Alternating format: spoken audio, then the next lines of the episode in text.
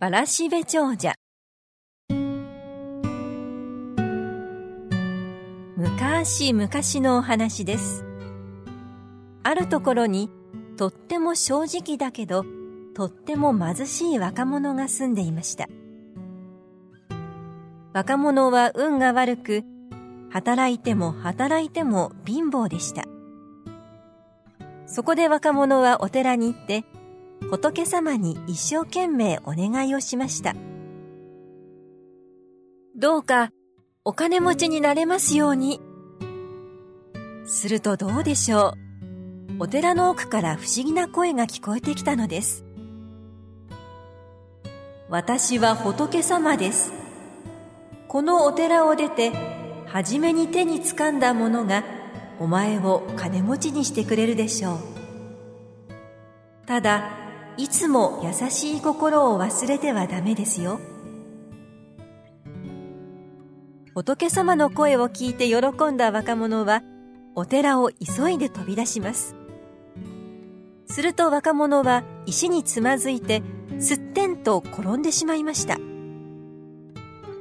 あいててて。あれ？これは何だろう？若者は転んだ時に一本のわらしべをつかみました。わらしべとは稲の草のことです。仏様が言っていた、はじめに手につかんだものって、このわらしべのことかな？これでお金持ちになれるとはあんまり思えないんだけど。若者が首をひねりながら歩いていると、一匹のトンボが飛んできました。若者はトンボを捕まえると持っていたわらしべに結びつけトンボを飛ばせて遊んでいました。すると向こうから立派なカゴがやってきて中に乗っている小さな男の子がこう言いましたそのトンボいいな欲しいなああこれかい？いいよあげるよ。本当？ありがとう。若者が男の子にトンボを結んだわらしべをあげると男の子の家来がそのお礼にみかんを三つくれました。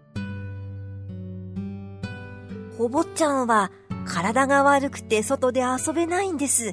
本当にありがとうございます。お礼にこれを受け取ってください。甘いみかんですよ。わらしべがみかんになっちゃった。若者がまた歩いていると、道端に女の人が座っていました。どうしたんですか？喉が渇いて苦しいんです。では、お水の代わりにこのみかんをどうぞ。女の人は三つのみかんを食べてとても元気になりました。をどうもありがとう。お礼にこのきれいな布を差し上げます。みかんがきれいな布になっちゃった。若者がもらった布を持って歩いていると、今度は馬が倒れていました。その横には頭を抱えて困っている男の人がいました。どうしたの？馬が病気で倒れてしまったんです。町に行って布と交換するはずだったのに、今日中に布を手に入れないといけないんです。はあ、困った困った。それなら、この布をあげましょうか？本当にいいんですか？助かったどうもありがとうお礼にこの馬を差し上げます早くお家に帰らなきゃ男の人は大喜びで布を持って帰りました。綺麗な布が馬になっちゃった。それから若者は倒れている馬に水をあげたり体をさすったりして一生懸命看病しました。すると馬はたちまち元気になりました。よく見てみると大変立派な馬です。馬に乗って若者が道を歩いていると、お引越しをしようとしている大きなお家がありました。するとそこの主人が若者の立派な馬を見てこう言いました。実はわしは急に遠くに旅に出ることになって馬が必要なんじゃ。よければその馬を譲ってもらえんかね。それはお困りでしょう。いいですよ。ありがとう。馬の代わりに、わしの家や畑を全部君にあげよう。